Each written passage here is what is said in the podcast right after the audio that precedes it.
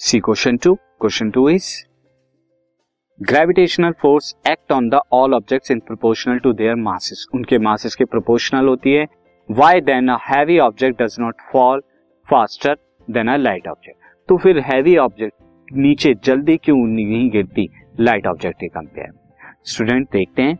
An object experience acceleration G acceleration क्या करती है? जी एक्सपीरियंस करती है। फ्री फॉल डिनोटेड बाय ये G it is given by G क्या होता है जी एम यहाँ पे ग्रेविटेशनल जी कैपिटल जी क्या है?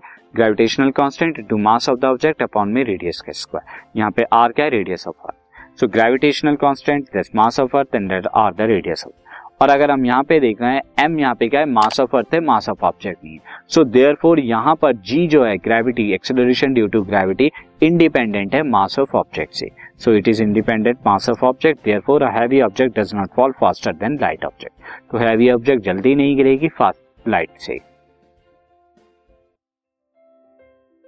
this podcast is brought you by Hubhopper Shiksha Abhiyan अगर आपको ये पॉडकास्ट पसंद आया तो प्लीज़ लाइक शेयर और सब्सक्राइब करें और वीडियो क्लासेस के लिए शिक्षा अभियान के यूट्यूब चैनल पर जाएँ।